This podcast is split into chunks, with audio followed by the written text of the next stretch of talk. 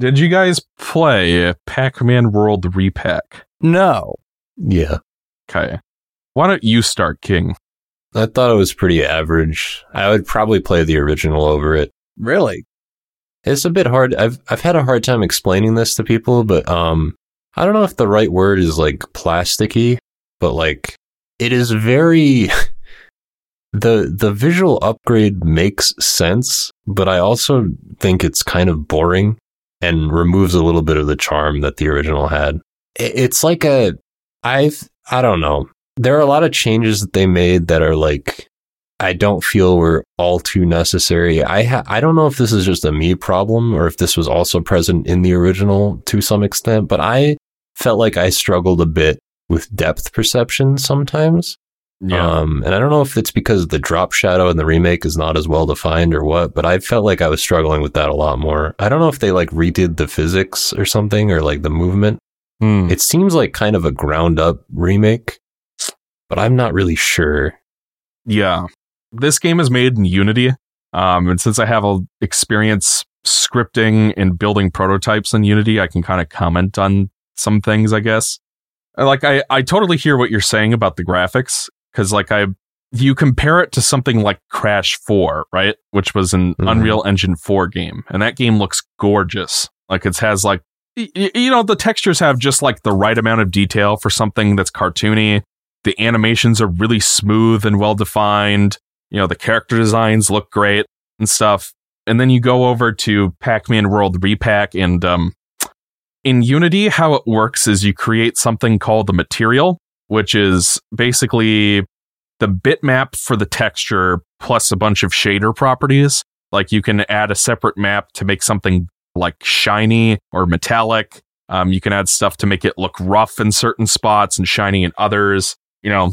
And for the most part, I found that Pac-Man World Re-Pac aired on the side of really shiny, which gives it kind of that plasticky quality where there isn't a lot of grit to the to the materials, so everything just kind of reflects back at the camera the same way. Makes it look kind of Mhm. samey. So yeah, so I see that. They also reused a lot of assets from Pac-Man Museum Plus, I think. Like the same people made both games, which is a little weird. Because Mhm. one is like an arcade collection and another is like a 3D platformer. Uh, I thought, considering that, the developer did a really good job. I'm personally going to say because I replayed the original this year, like before I finished the the Aim 2R video, I was I've been playing around with several video ideas I wanted to do instead, and one of them was a Pac-Man World remake or rebreak. So I replayed the the original, and what I found was that, like, uh, you you've always loved the game more than me, King K. It's it's it's one of your favorite platformers, right? Yeah, I really, I honestly think it's, I probably still like it more than two, Yeah, honestly. and it's like. I I see what people like in it, but it's never been one of my favorites because it kind of felt like like y- y- with with Crash Bandicoot at least you would you would have like levels that would have you would have like a hallway level and then you might have a side scroller ish level and then you might have a level that kind of combines them. And I found that a lot of the level design in Pac-Man World 1 feels a little samey because the Mhm. camera angle is kind of locked. It's sort of Mario 3D World esque.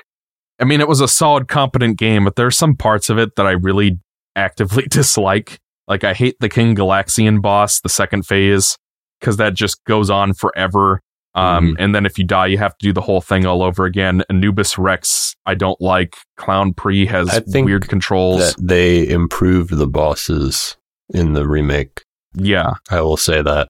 Anubis Rex doesn't make me want to gouge my eyes Hmm. out anymore. Yes. And that's that's kind of where I am where like I feel like the things I didn't like in in the original were universally improved in the remake. So I would rather replay it personally. Yeah. But that said, it does have some weird changes that I do not understand. Like one of the most memorable things about Pac-Man World 1 for me is the opening cutscene, the little CGI cutscene where everybody gets kidnapped. They completely Yeah. he did that in the remake for some reason. Like, when I saw that, I was like, this fucking sucks. like, Well, they did I it mean, yes. the original opening cutscene was kind of hammy, but like, I don't know. It like, it had personality. It was cool. and I liked it. and um, The new one's like really just boring.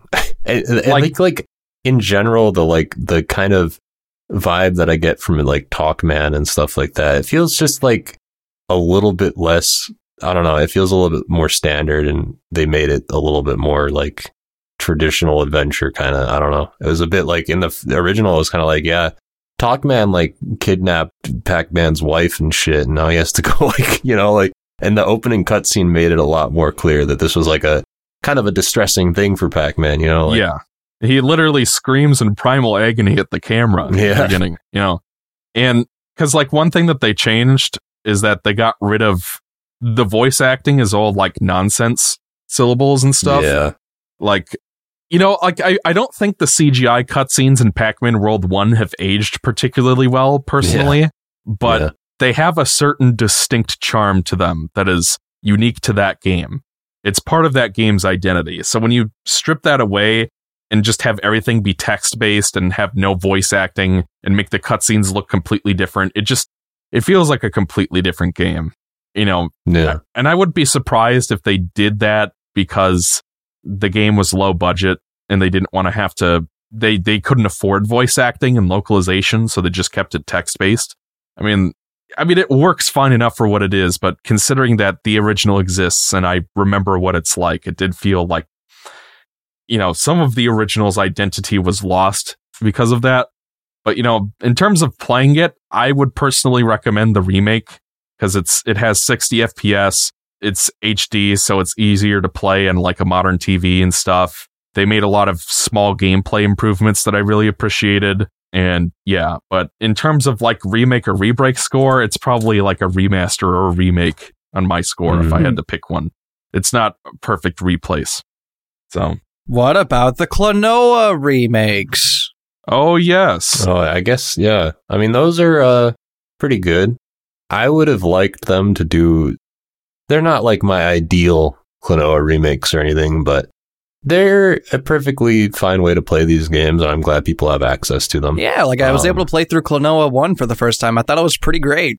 I am glad that there's a non insane way to play Klonoa 2 these days. Yeah. Yeah.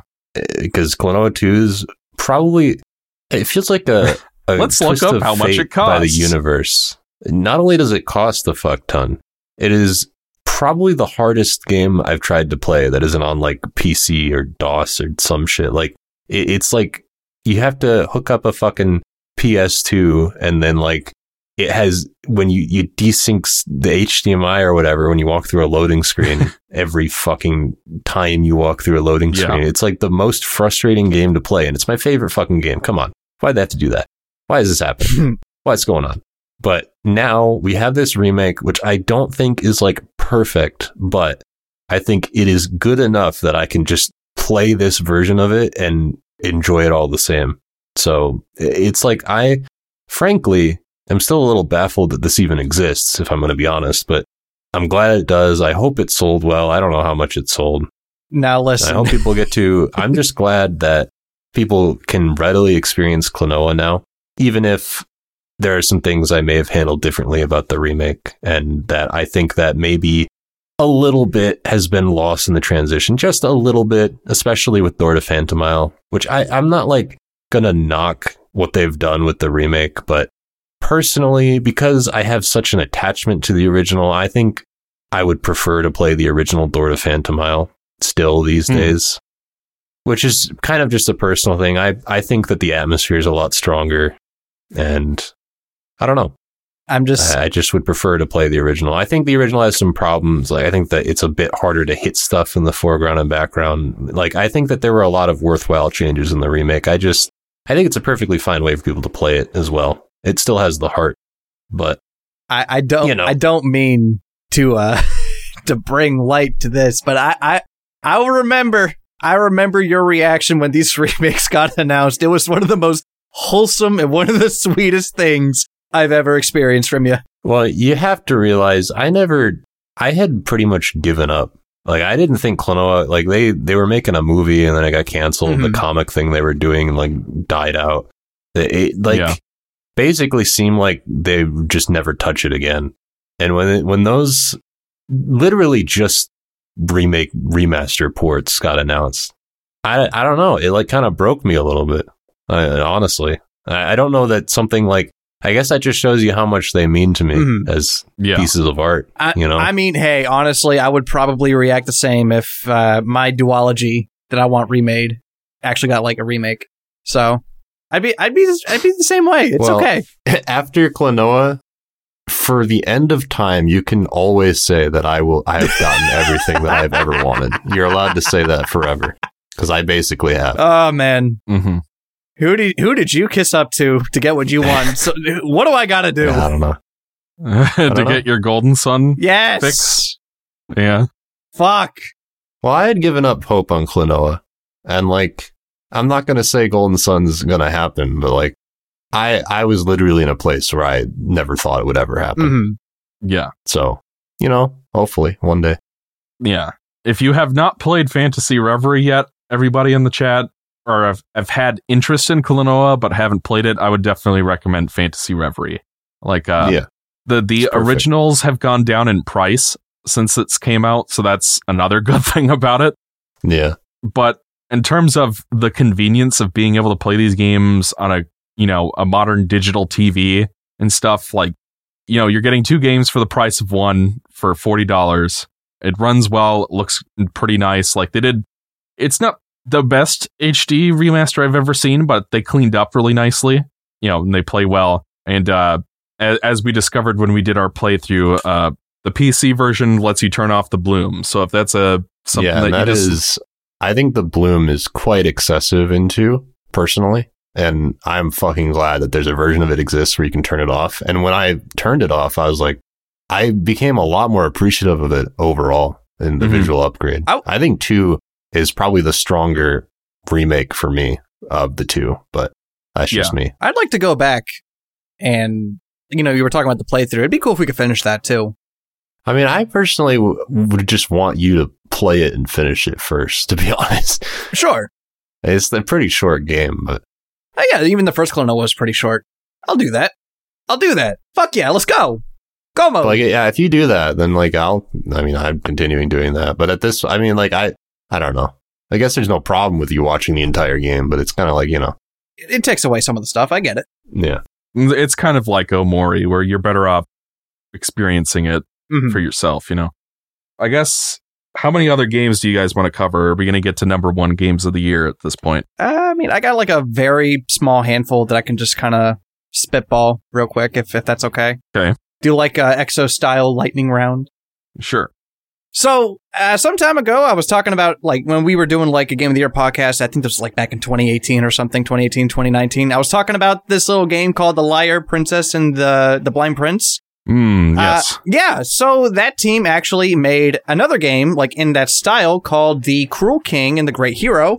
And it's, you know, uses a similar art style, similar ish music, uh, similar storytelling, but this time they made it a, a turn based RPG, which is kind of weird Mhm. because it's a 2D side scroller and there's not really a lot of puzzles or dungeons or anything like that. It's a lot of straight lines and paths, and it's not really like it's a fun enough game. I think it's very charming and it's very sweet. I just don't think maybe an RPG was the right way to go about it because also mechanically it's not really that interesting, but it was nice to see, you know, the team that made a game that I very much appreciate and very much like. You know, they gave another genre a stab. I don't think it worked out the best, but you know, it's cool that they tried and I hope they make another game in a few years. You know, it's a it's a really charming little story. And then like the last two, I'm kind of going to put in like in one category. Uh, I played a little bit of Harvestella, and I also played a lot of Rune Factory Five, which are Mhm. uh, life sims, farming games, also with a little bit of dungeon crawling. Rune Factory 5 specifically, I very much enjoyed. It's very, very, very flawed, especially on the Switch. The performance is abysmal. Because, like, it does, the, okay, so, like, it does, like, a similar thing that Jak on the PS2 does, where it's like, there isn't really any loading screens when you go from environment to environment. Like, you, you have, like, your little farm area, and then you just walk right into the town, and then you go, like, you exit the town, and you have, like, this huge overworld that has, like, little dungeons hidden away, which is a cool idea, but at the same time, it, like, it kills the performance on the Switch. It just absolutely Mhm. butchers it. It didn't really need to have anything like that. It's cool that they tried, but like eh, they just needed to scale it back. And like, it feels like, and I mean this like in the nicest way, like if this game came Mhm. out on the PS2 when I was a kid, I would have fucking ate this up. I would have thought this was like the greatest game of all time. Uh, I, I felt very, I don't know, it took me back to that time when I would like get a new game on the PS2, play it, and like be like, like, oh wow, this is like the coolest thing. Like, you know, like when Dark Cloud on the PS2 came out, like I, I loved that game. Doesn't really hold up that well as an adult, I don't think, but like, but like as a kid, it was awesome. It was like, whoa, like it, it was able to like capture me and, and like just make my mind want like run wild. Like, oh wait, what what's what's this character up to? Yo, what's this about? You know, it, it was I don't know how to like explain it properly, but like I it's Rune Factory Five is kind of the same. Like it, it reminded me of what it was like to play a game like that for the first time. Is it great? Probably not. You know, Harvestella, I think, does a better job in terms of um, like dungeon design, in terms of optimization. You know, it's not one giant overworld or anything like that yeah. it does a better job of like encouraging you to play around with different classes and different weapons to use other people like in your party because like i think rune factory 5 and really just like the rune factory games in general like they do a weird job of because like you could get like your how do you say your you can get npcs that you can romance to join you in your dungeon spelunking and all that in your exploration and your expeditions and all that but they they don't ever really do much. They're not really that useful, I don't think. You know, Harvestella definitely fleshes out that idea a bit more, I feel. Uh, I need to play more of Harvestella. I didn't get to beat it. I'm not very far in it, but you know, it's, I'm liking this game quite a bit. So I, I just kind of wanted to bring those two up. I didn't really know where to squeeze them in, but like they're both fun. They're both charming. And if Mhm. you like Harvest Moon like games, Story of Season, Stardew Valley, check these out. They're fun. All right. Mhm. That's all I got. All right. I do want to talk about one last game before we get to number one games.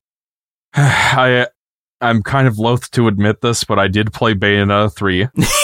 hmm So obviously it's this game is kind of inextricable from the the controversy that came out when the former actress Hellena Taylor posted about how she was only offered $4,000 but then they interviewed a bunch of people and they said like no it was $250,000 that's how much she wanted and she wanted residuals but they weren't willing to pay that and then she was like oh no they had, it was actually 4,000 for the cameo that was that was the last offer I get but the first offer was 10,000 and then they upped it to 15,000 when I you know asked for what I was worth you know it's a whole he said she said kind of situation Hmm. where it's kind of like, and she kind of poisoned the well by saying, by quoting the price for the cameo instead of the price she was offered for not the cameo, you know, where it's kind of like, who's telling the truth, whatever. The, the bottom line of the whole thing is that she's not in the game. And that for me kind of killed it in a way. Like, what I'm going to say about Bayonetta 3 is the argument could be made that it's the best game in the series. Like, at least in terms of gameplay, the, the big innovation is that you can in the previous games there were summons which were basically quick time events where you finish off the enemy and in this game you can actually control your demons like directly. It's it's sort of like they stapled the legatus system from astral chain onto bayonetta. Hmm. except like in astral chain it was better. Like the whole game is built around that conceit and they take the time to kind of teach you how to use it and there's some unique stuff stemming from that. I didn't the like the demon slave system in this game is kind of like you can queue up like one or two actions on the demon, which moves really slow and attacks really slowly. And then while it's doing that, you can also control Bayonetta directly. But it's like while you're controlling the demon, you can't control da- Bayonetta directly. Like you hold the ZL button, and while you're doing that, you control the demon. Then when you let go, you go back to Bayonetta. But you can't do both at the same time which you more or less could do in Astral Chain. Like you could use the right stick to control the your summon. I forget what they're called because I haven't played Astral Chain in years, but you could control Akira and the summon separately using both of the sticks. You can't do that in Bayonetta, so Bayonetta 3. So like the the demon slave feels kind of stiff and it's kind of like grinds the combat to a halt when you have to use it.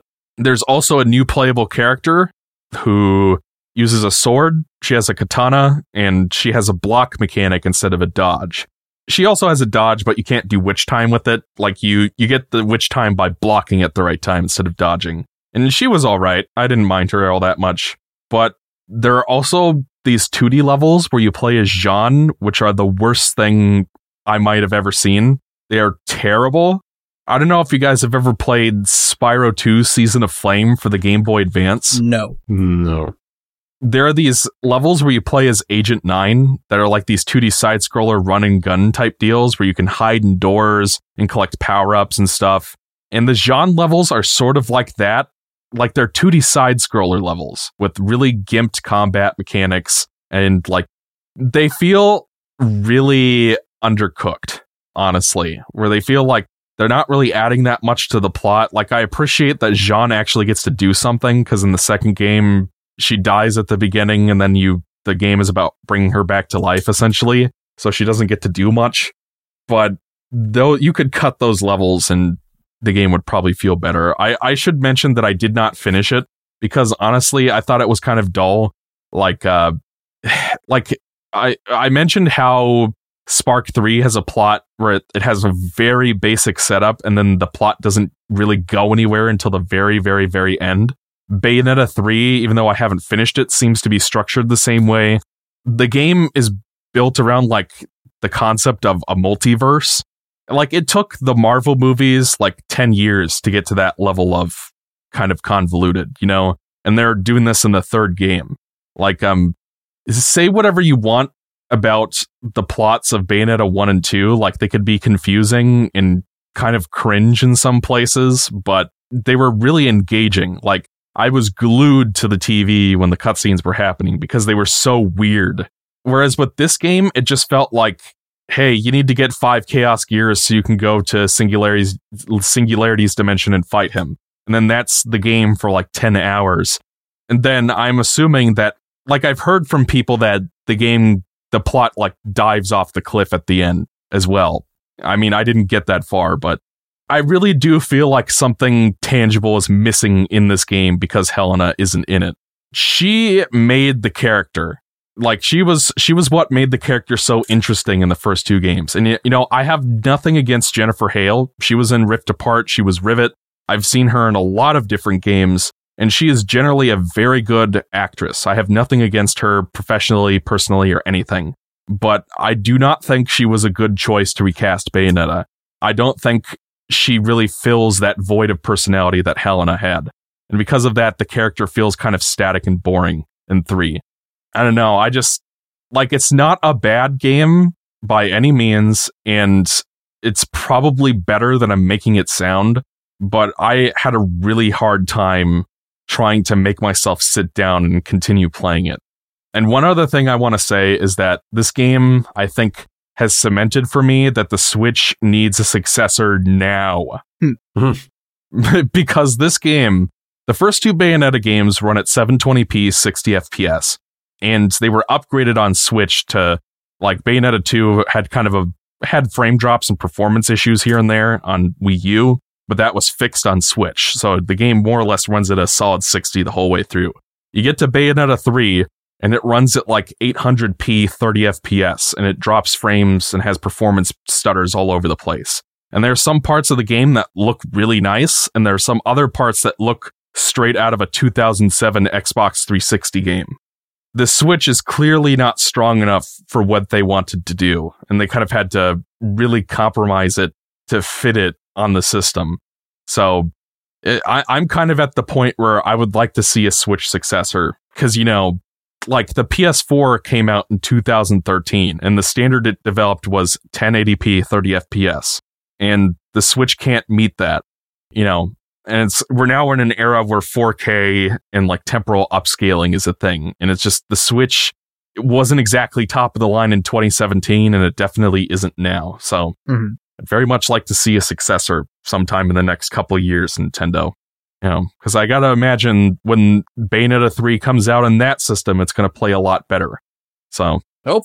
yeah, it was, it's not a bad game, but I was disappointed.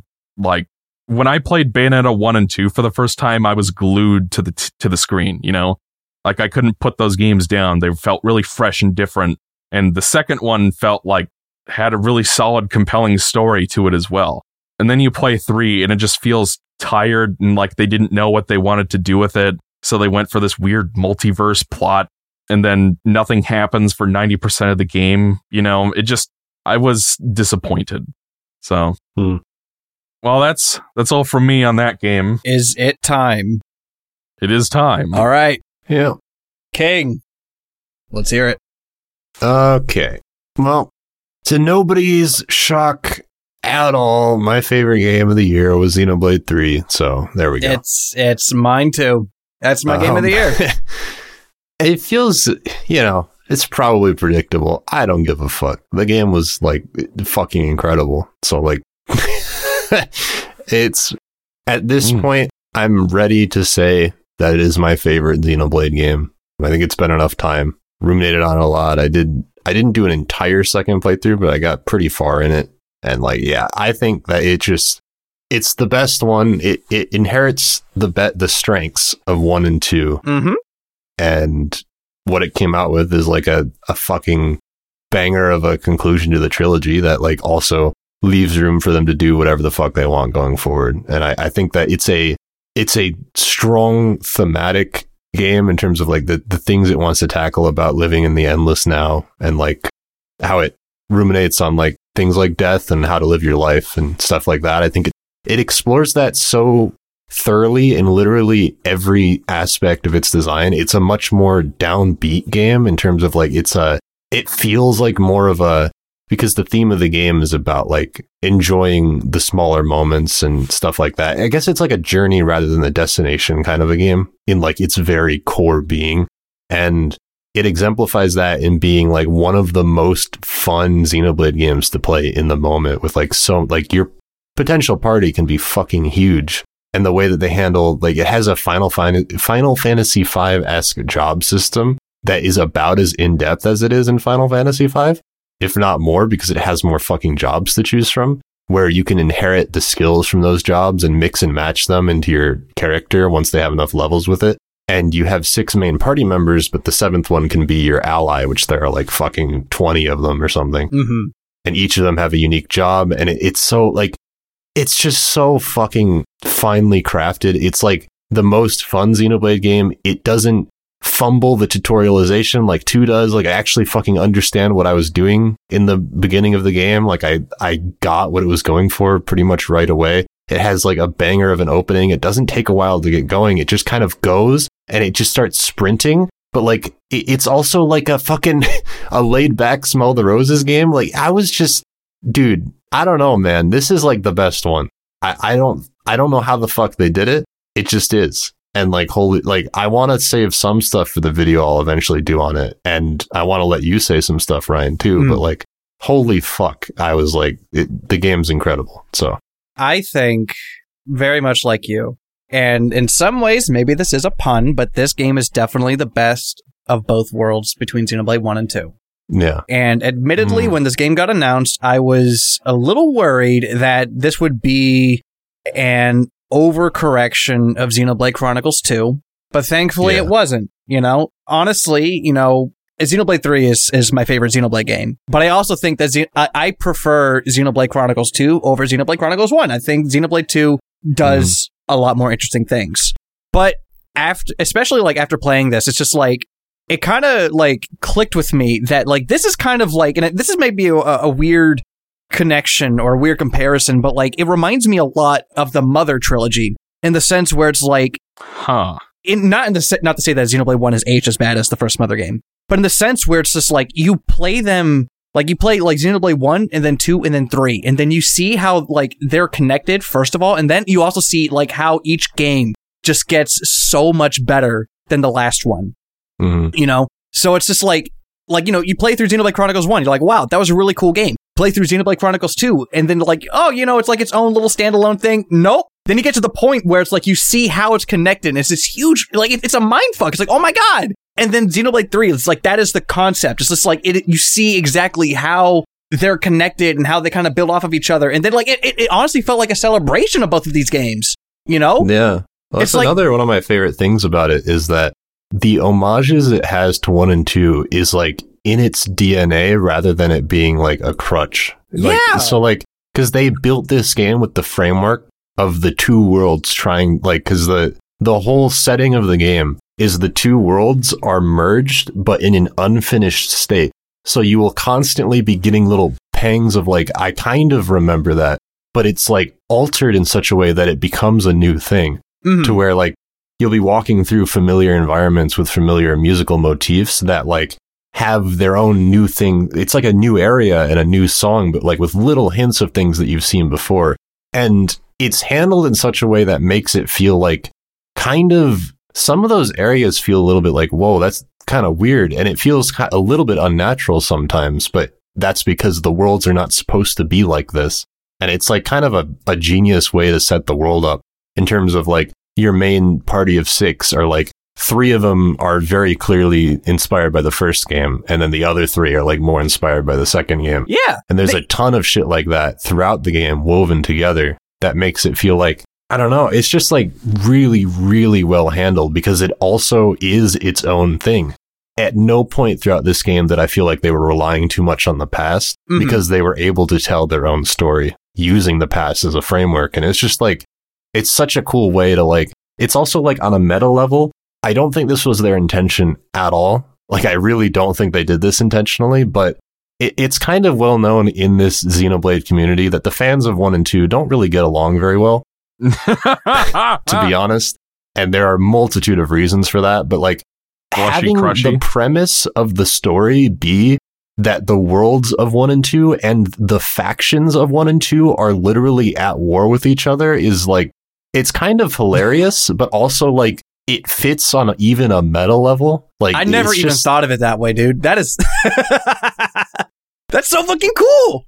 I don't think it was intentional because I don't know how much that community, especially because I think it's mostly a Western part of the community. I don't know, like, I don't know if that ever reached the devs or if that's even something they were thinking about. But at the same time, it's just such a perfect, like, meta thing that's happening based off of that story. Cause, like, I think it's more based on how Xenogears was made. Like, in that game, there are two warring factions with names very similar to Keves and Agnus. So I think it was inspired Mm. by that, but like Mhm. it, it just kind of makes for like a perfect premise for the game to like combine the strengths of one and two. And that ends up kind of being the message in a way, because the message of the game is more about like, even if like life is a temporary thing, it's about like enjoying it while it lasts and not extending it forever.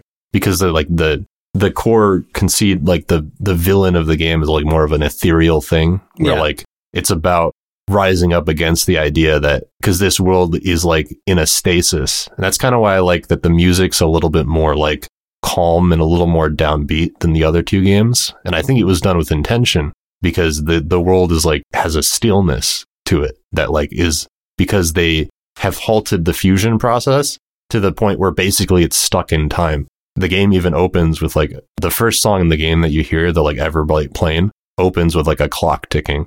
And I think that's fucking rad.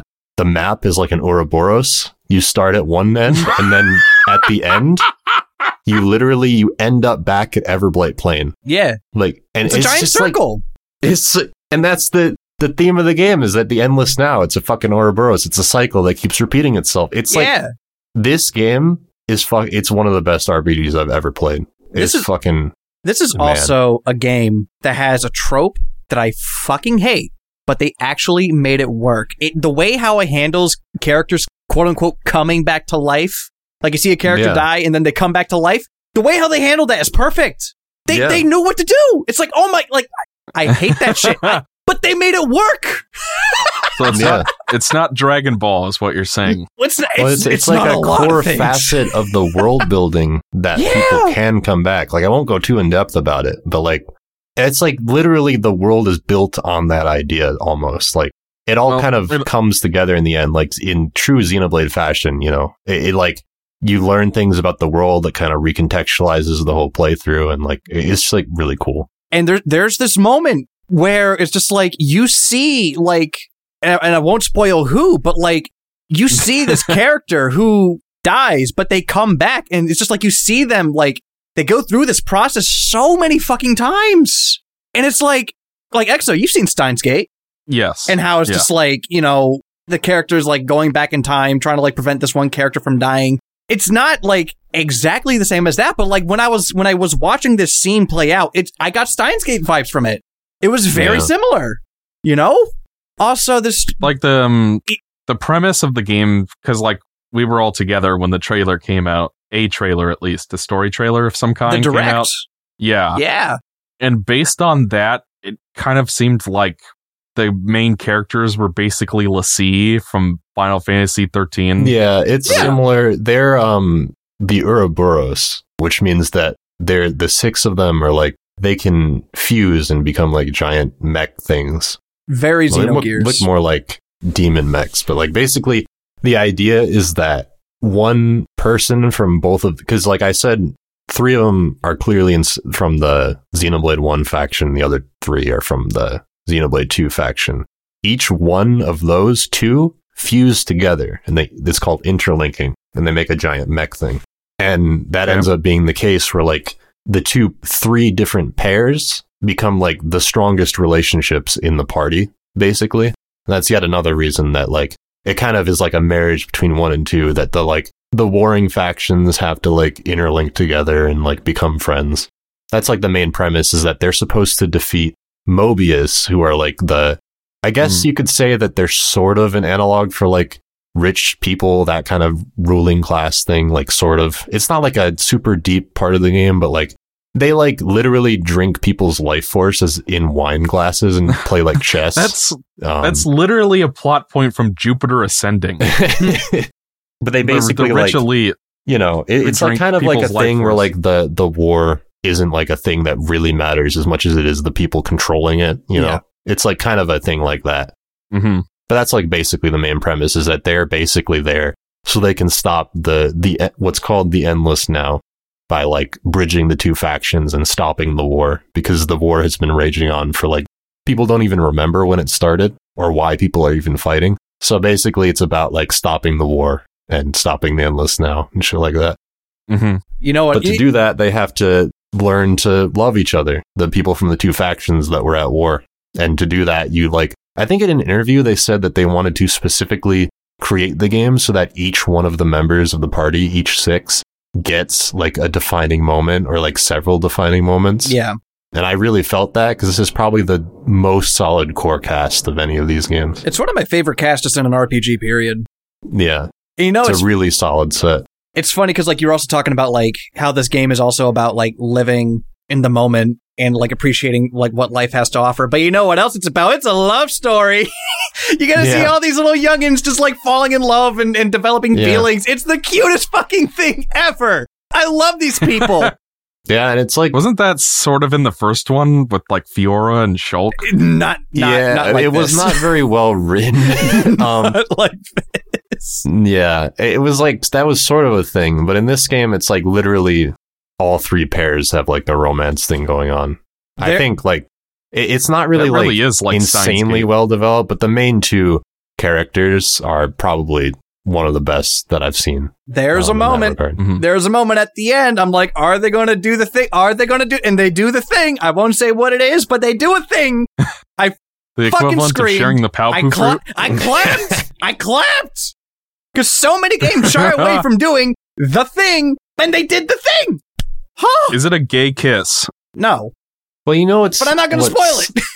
You know it's fucking the ending's also like bittersweet because they like it's kind of like it makes me angry thinking about it because the the theme of the game is like you have to be okay accepting loss and Mhm. accepting that things can't go on forever and it makes the ending like it, it infuriates me because it's like I have to be okay with the way they end the game because that's the whole point of the game but it's also a sad ending in a way but it can't be sad because it's you can't like it's like one of those perfect thematic conclusions that's like the game has taught you that this sad ending is is you have to be okay with it and accept it and it's like kind of genius in that way Well, o- Mhm, you know? okay. I was actually a little like thrown off guard by the ending because like I thought the game, and again, I try not, I'll try not to like spoil anything, but like I thought the premise of the game was that they have to do a specific thing, and then like at the end, after you beat the final boss, they say like, oh well, it's actually the opposite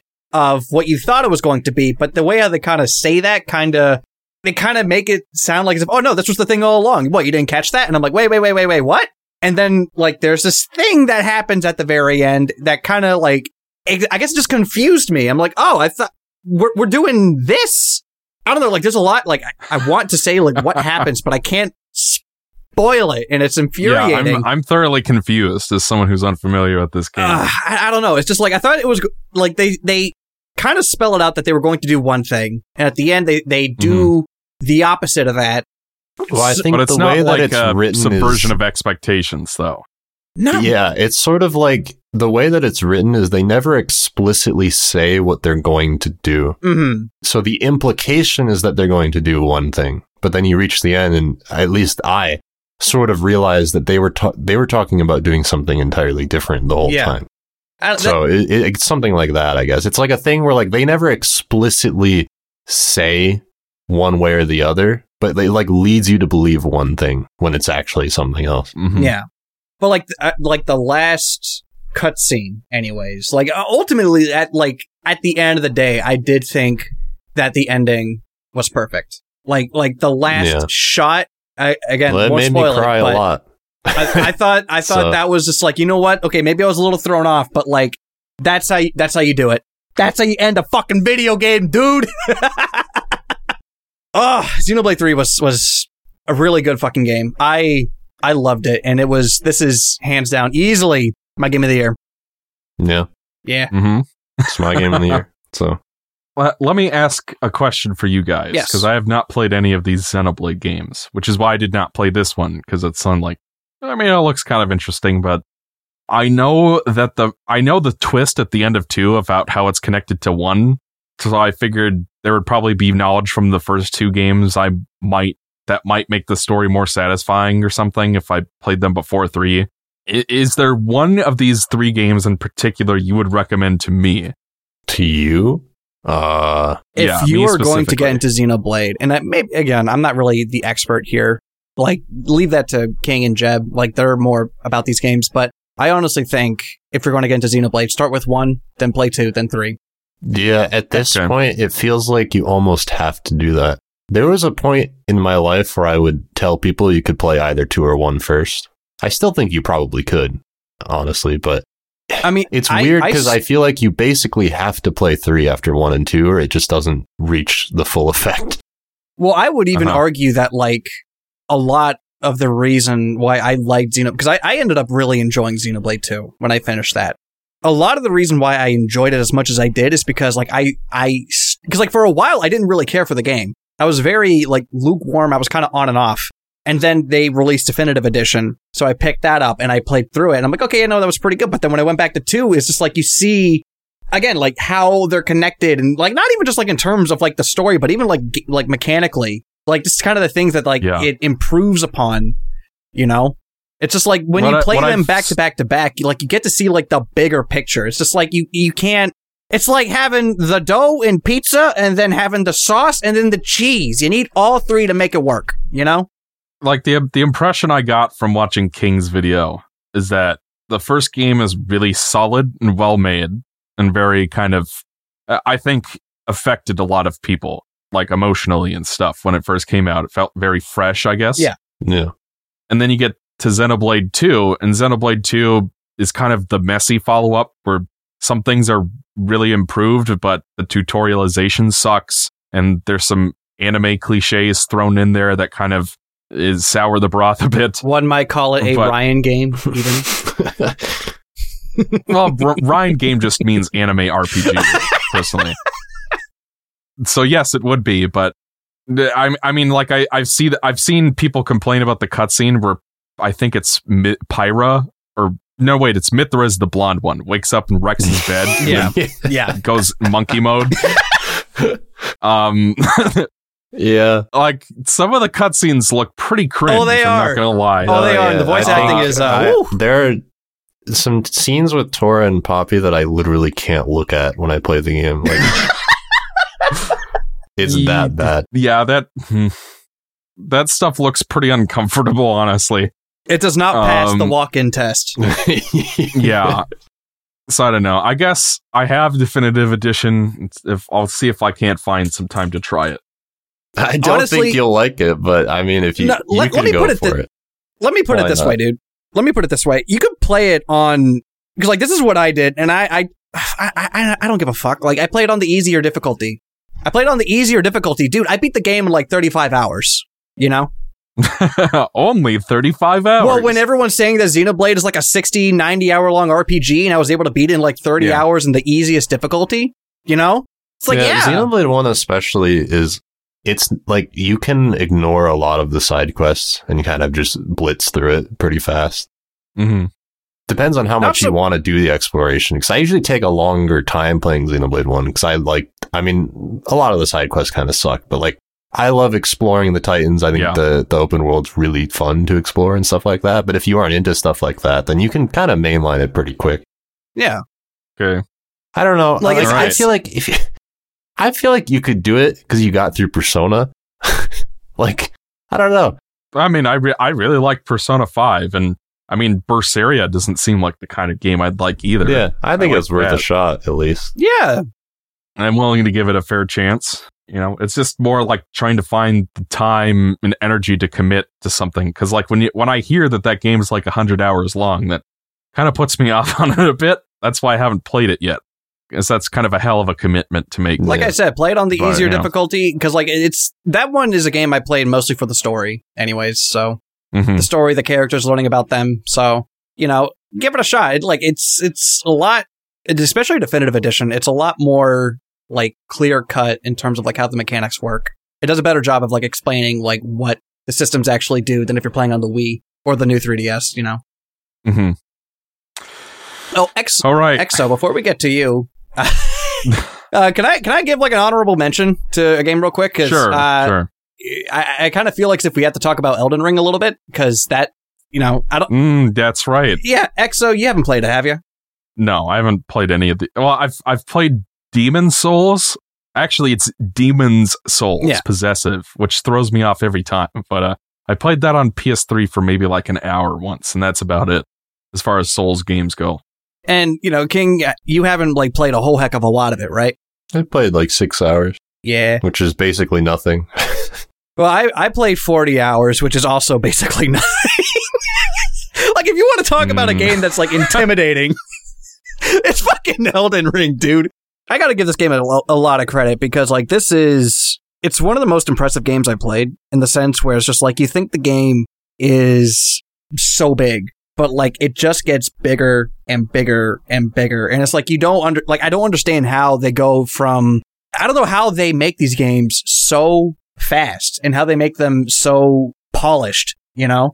It's insane to, Mhm. and like like just the level of mechanics and the size of the game and how many bosses there are. Like So, may I ask a question? yeah. Because this this game has been touted as kind of an open world Souls game, Yeah. but what I've seen of Dark Souls One, it seems like the that world is interconnected as well. So, kind of what's what makes this game so much more open than the others? Uh well well I mean you just kind of said it right there in the sense where it's like Dark Souls 1 is more interconnected. It's this isn't necessarily about things being interconnected. It's about like the actual like you're exploring an entire continent as opposed the to way just like that I would put it is that Elden Ring is like a, a Breath of the Wild, whereas um, Mm-hmm. Dark Souls is like an ocarina sort of thing. Like it's more of a Metroidvania Yeah. where like you pretty Mhm. much there it's interconnected but like through hallways and dungeons, you know, like it, there's not like a big Elden Ring is like a giant open field where you can find dungeons and find caves which are kind of like shrines. So that's like pretty much the perfect way to describe it, I think. All right. Yeah, and I I did watch your video on it, King, which was a while ago, I guess.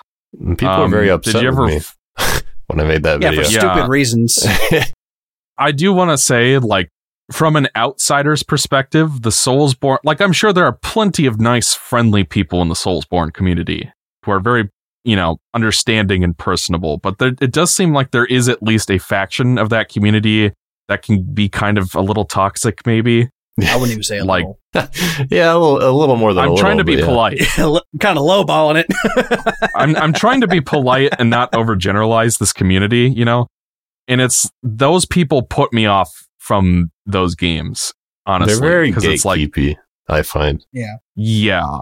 Or it's like I, I appreciate that people enjoy how challenging these are, and I Miyazaki apparently his motivation was, if I recall your videos correctly, King, is that he wanted the the world to feel grounded and realistic. So that was kind of the motivation for making them so challenging. Yeah.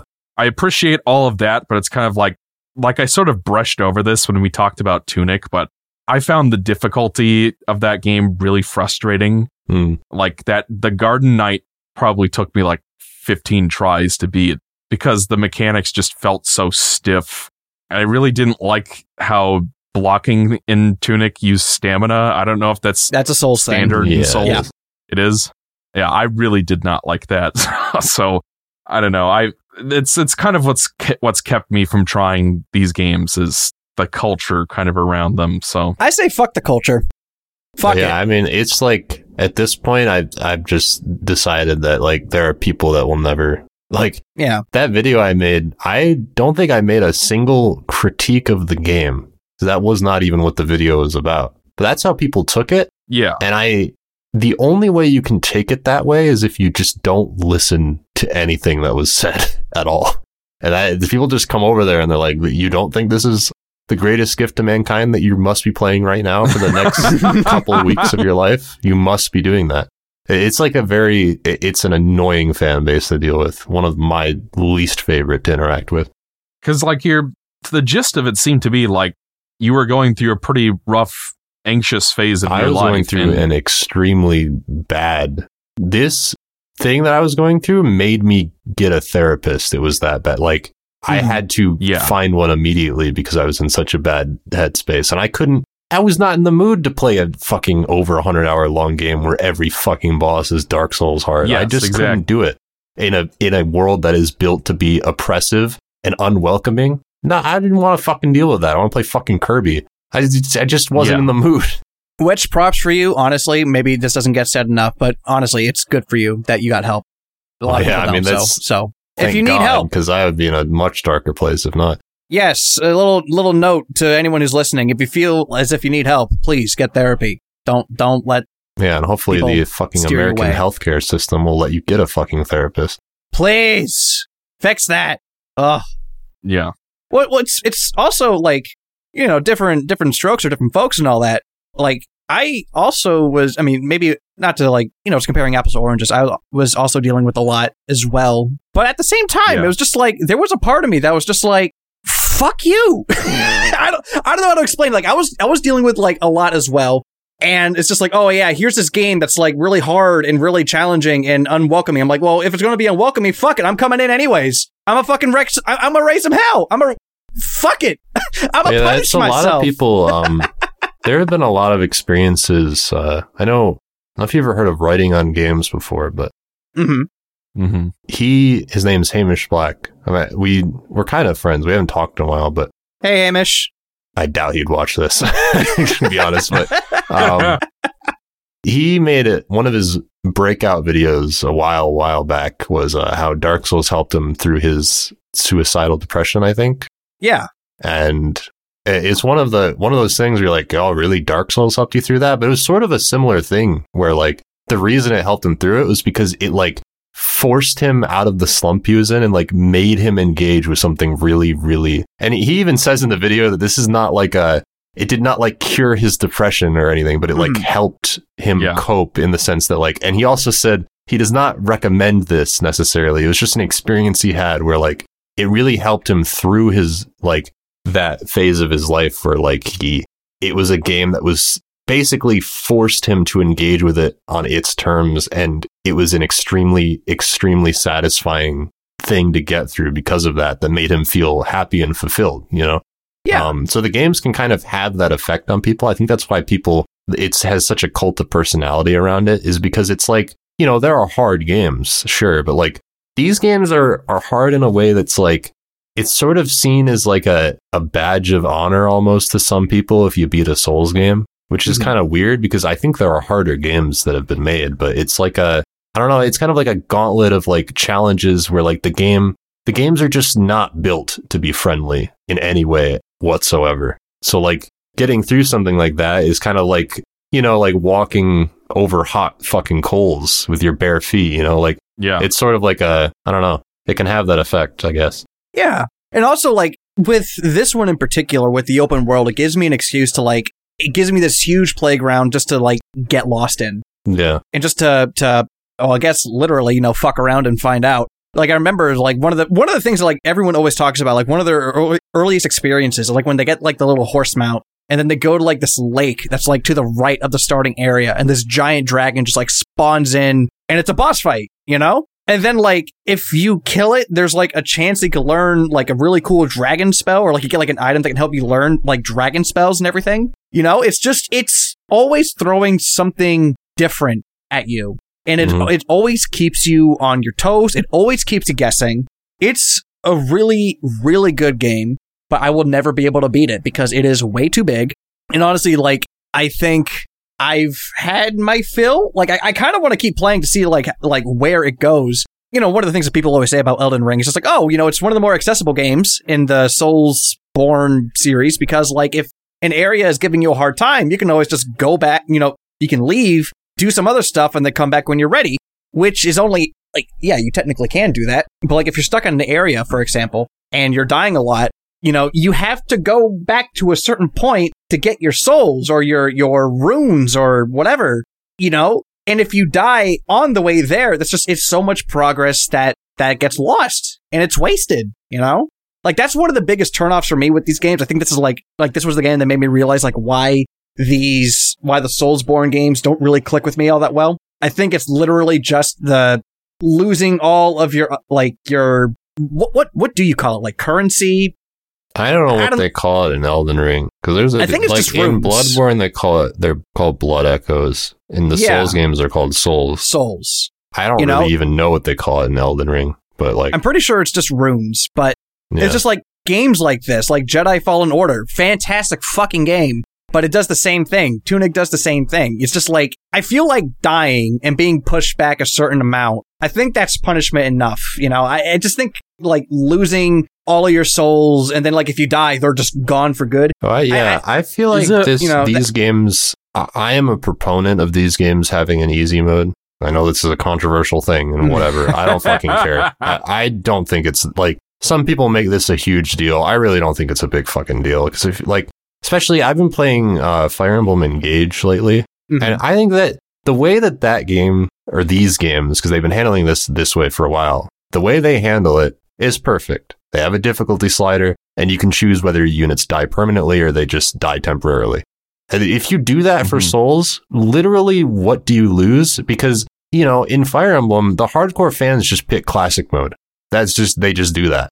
I pick classic mode. I don't even describe myself as a hardcore Fire Emblem fan, but I do. If I were to play Souls, I'm just going to pick the mode that- that's like Dark Souls, where I like death has like a lot of punishment and then you have to go back to bonfires and stuff and the bosses are fucking hard. But then why not make an easy mode? Cause it just, it Mm. just lets people enjoy it more. More people can play the game. Everybody fucking wins. yeah. My train of thought on that whole thing is more so just like, if the devs want to, that's fine. If not, I'm not going to like make a Yeah, I'm not going to you know? force them to do it, Yeah, but I just yeah. don't, I don't see where, where the controversy comes from of like, this would like ruin the game if it was implemented. I just don't get it. I think that goes Yeah. back to the fan base being a little bit like gatekeepy and like, I don't know. It's kind of an annoying fan base to deal with, but I don't care. Yeah. I say add an easy mode if they want to do it. I, I Yeah, think maybe one day they probably will because they've made it so much more accessible than it was in Demon Souls. And that, that's my train of thought. Is like, if they want to, cool. If not, yeah, who cares? We're all gonna die through the heat death of the universe anyways. So, Well, know. maybe in trillions of years. Yeah. well, I mean, you don't know that. I, I could, I could Uh, feed the sun Chipotle and be really gassy and it'll explode.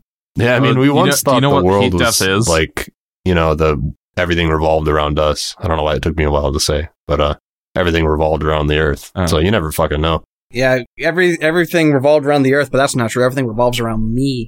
that is very true. There you But go. yeah, honestly, th- Yeah. honestly though, I think Elden Ring's a kick-ass game, but at the same time, it's like it, it, it might be just a little too much sometimes. Like I, I remember, like when I was playing it, when I was going through, let's say, my depressive spell, which lasted for several months. You know, I was very, very much engaged with it. You know, and then I decided, you know, f- several months later, like at this point, it was like a few weeks ago, where I'm like, oh yeah, you know, I'll, I'll pop it back in. I'll play it for a bit. Why not? See, you know, how far I can get. And I was miserable. I'm like, oh, I, I hate this. I got to like this part where you have to fight like a whole bunch of these like flying enemies that also shoot out poison gas. So it's like while you are trying to hit these flying enemies, you're also dying because you are poisoned and they're also like hitting you from a a point where you You're can't see. fire, It was- It was awful. I was having the worst time of my Well, I hear from a lot of people that I've heard this from RZ, and I think Joseph Anderson talked about this. A, a lot of people have talked about that the latter half, I guess, of that game, the later Mhm. parts, are like actual bullshit. like Yeah. more than is usual in Dark Souls. Like it's not well.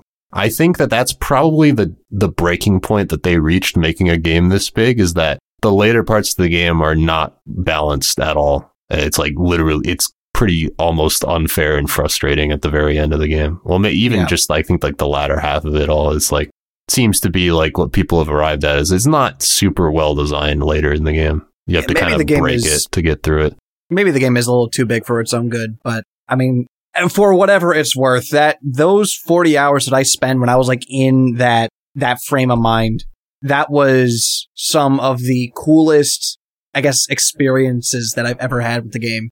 You know, you, you were talking about like Tunic about like how that's all about discovery. I think this is like, it has a lot of the same appeal. Like, again, like one of the things people always talk about is like when they go underground and they see like this huge area that's like covered in stars and like the sky is purple and like I mean, just discovering that there's like an entire, like, it's not as big, but like, it's, it's still way bigger than has any right to be. But like this huge area, like underground, it's like, whoa. It's like, again, like you're just always finding new things and there's always like something pulling you in.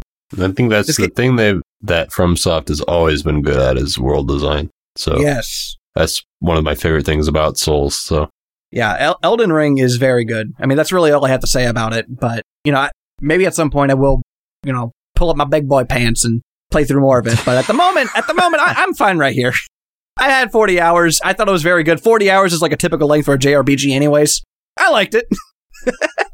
it deserves a lot of the hype. So, what about you, Exo? What What is your game of the year? Uh, um.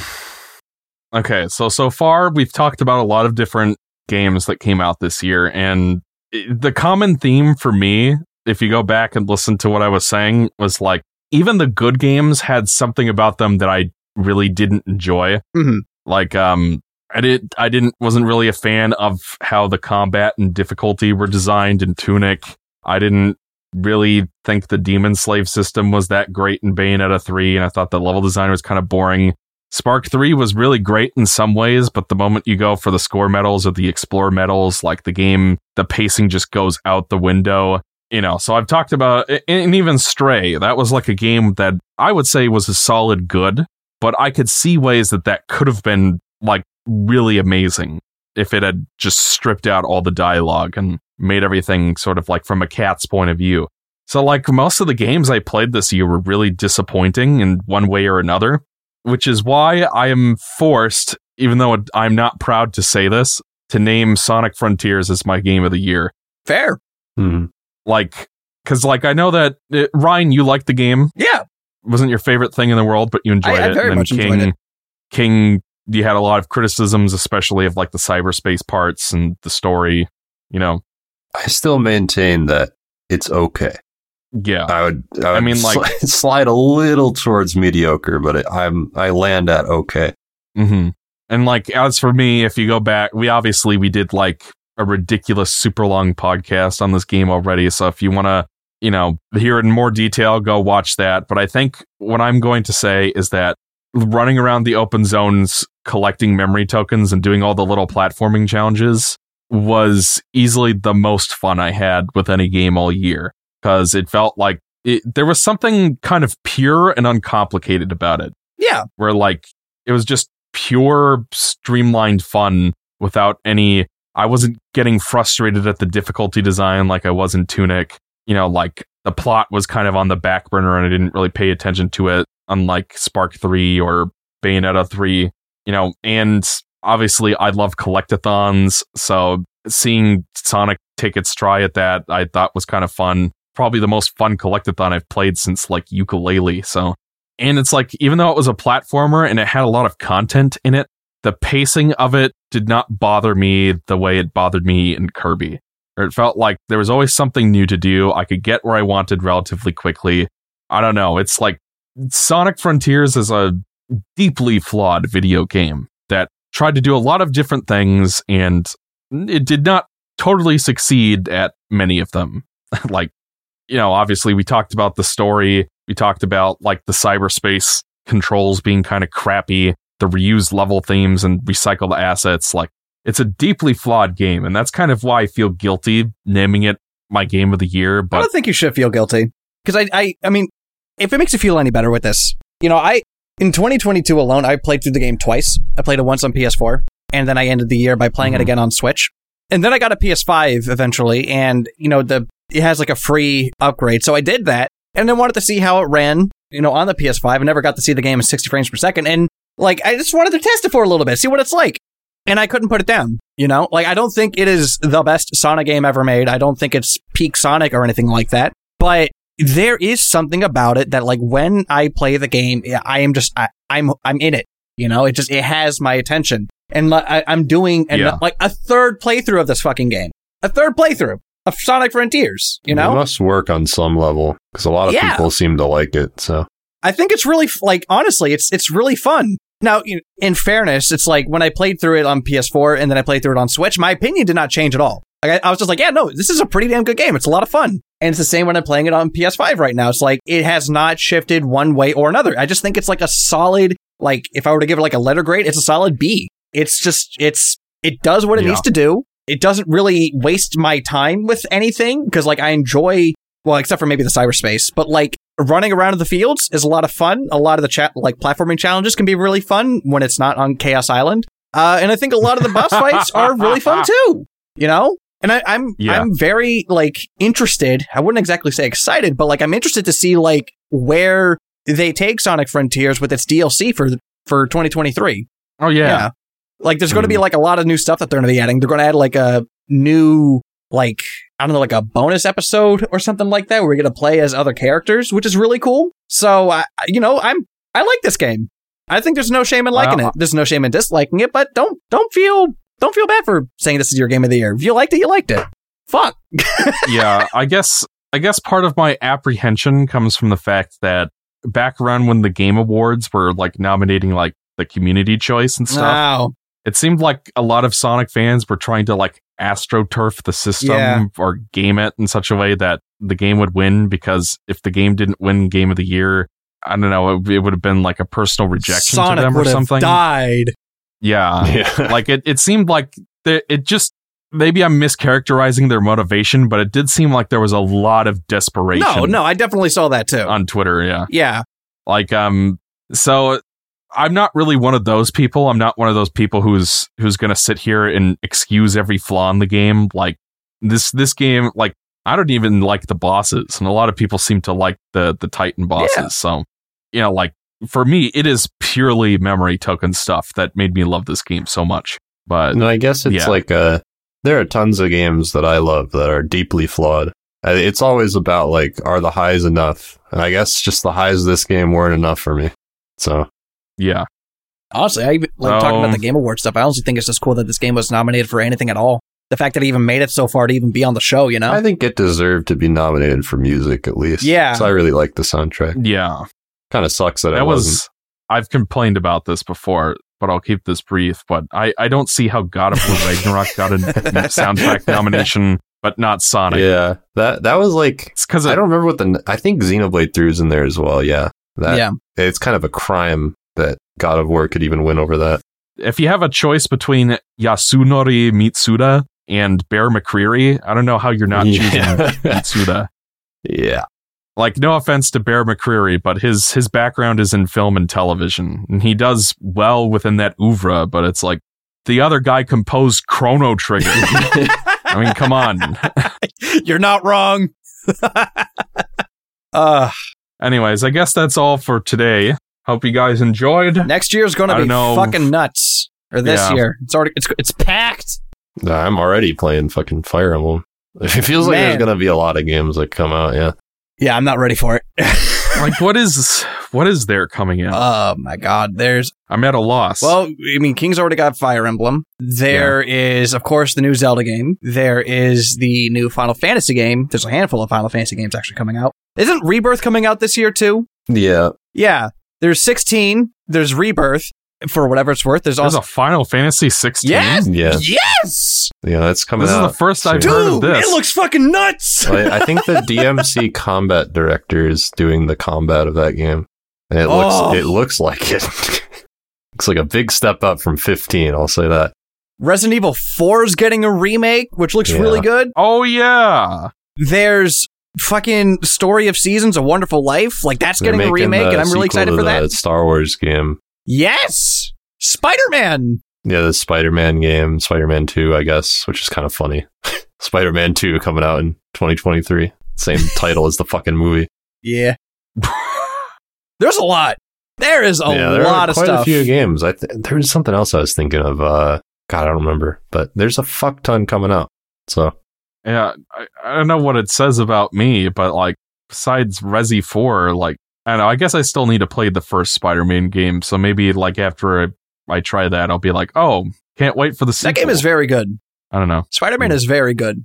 I enjoy it. I'm not really a big Final Fantasy guy, and I didn't really like Breath of the Wild that much, so everything else just kind of seems like not a exo type game. I suppose. Check out check out the trailers for Final Fantasy 16. You might get a kick out of it. All right. Yeah, it seems like much more of an action game than like a. Well, it is, but like, you know what I mean. Yeah, it looks nuts. I'm I'm ready for it. It's like I think one of the, I think it's the first Final Fantasy game that's rated like M. M. So there's like blood and sex in it, which is funny. Fuck yeah! I mean, I doubt there's going to be. l- Well, that's probably not what you meant anyway. But uh, yeah, Like there's there's Um, a scene in the trailer where two characters don't have any clothes. They don't show like actual sex, but like it's implied. yeah. Well, it's like if they go there, then it becomes adult only. So yeah, I don't know. Cyberpunk, which, which is the reason shit. why. I don't know. Maybe the standards have laxed since Fable One, where it just cuts to black and you hear moans. So I don't know if things have changed since then, but I don't know. Anyways, uh, that was our Game of the Year podcast. Uh, I'm not sure when we're gonna record again. I guess it just it, the the impression I've gotten from our viewership is that people are not interested in the playthroughs. They want podcasts. So we'll figure it out. Well, we got to finish Sonic Um, Adventure. We got to finish that We'll see. because I'm having a blast.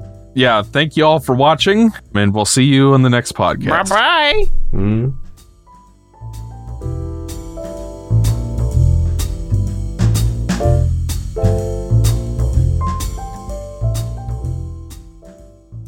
Please check out our YouTube channel for playthroughs of our favorite games and video versions of all our podcasts. This episode was edited by yours truly, Exoparadigm Gamer. Check out the links in the description to follow each of us on YouTube, Twitter, and more. Thank you all very much for watching our podcast, and we'll see you all next time.